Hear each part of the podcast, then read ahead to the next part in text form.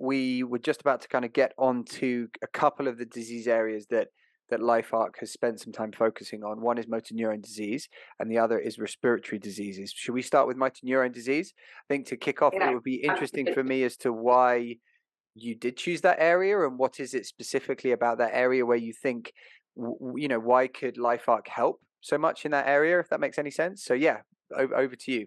Sure, thank you very much. So, we um, are working through a system of translational challenges, and we chose, and, and that is a big program which can have multiple projects, which, as I said before, can cover anything from a diagnostic, digital device, or drug type focus.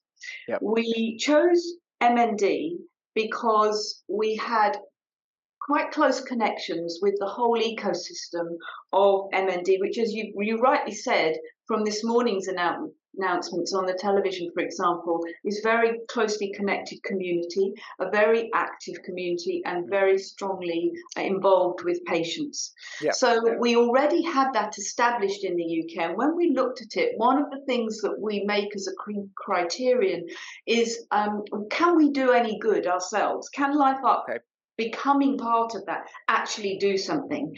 And when we connected with the charities, My Name's Doddie and the MND Association, etc., we realized that uh, we could do something. In fact, we could bring our industrial knowledge of translation into their ecosystem. Mm-hmm. And by coordinating and using our um, our knowledge around there, we actually realized that despite this being a most debilitating and serious disease, it actually was a failed um, commercial opportunity in many respects. It's oh, really? quite rare, like how- it's quite a rare disease and not one that was receiving considerable commercial attention.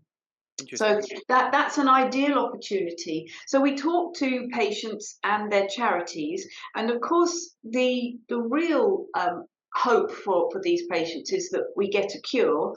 But unfortunately, the diagnostic phase of this is clinical is, is when the disease clinically manifests. And yep. this is actually when patients are on quite a steep decline. Okay. And, is that uh, because the di- the diagnosis at the moment happens from sort of cognitive basis i.e visible symptoms that visible. can be then visibly noted or somewhat like speech verbal memory retention as opposed to a diagnostic blood test which could detect markers way earlier Exactly, and it's even uh, it's really interesting, Steve, because those clinical markers also um, do not distinguish the underlying cause of no. own disease between different patients. Yep. So to actually do something to treat patients late stage when you've got clinical markers that are not indicative of mechanism mm. is actually too late.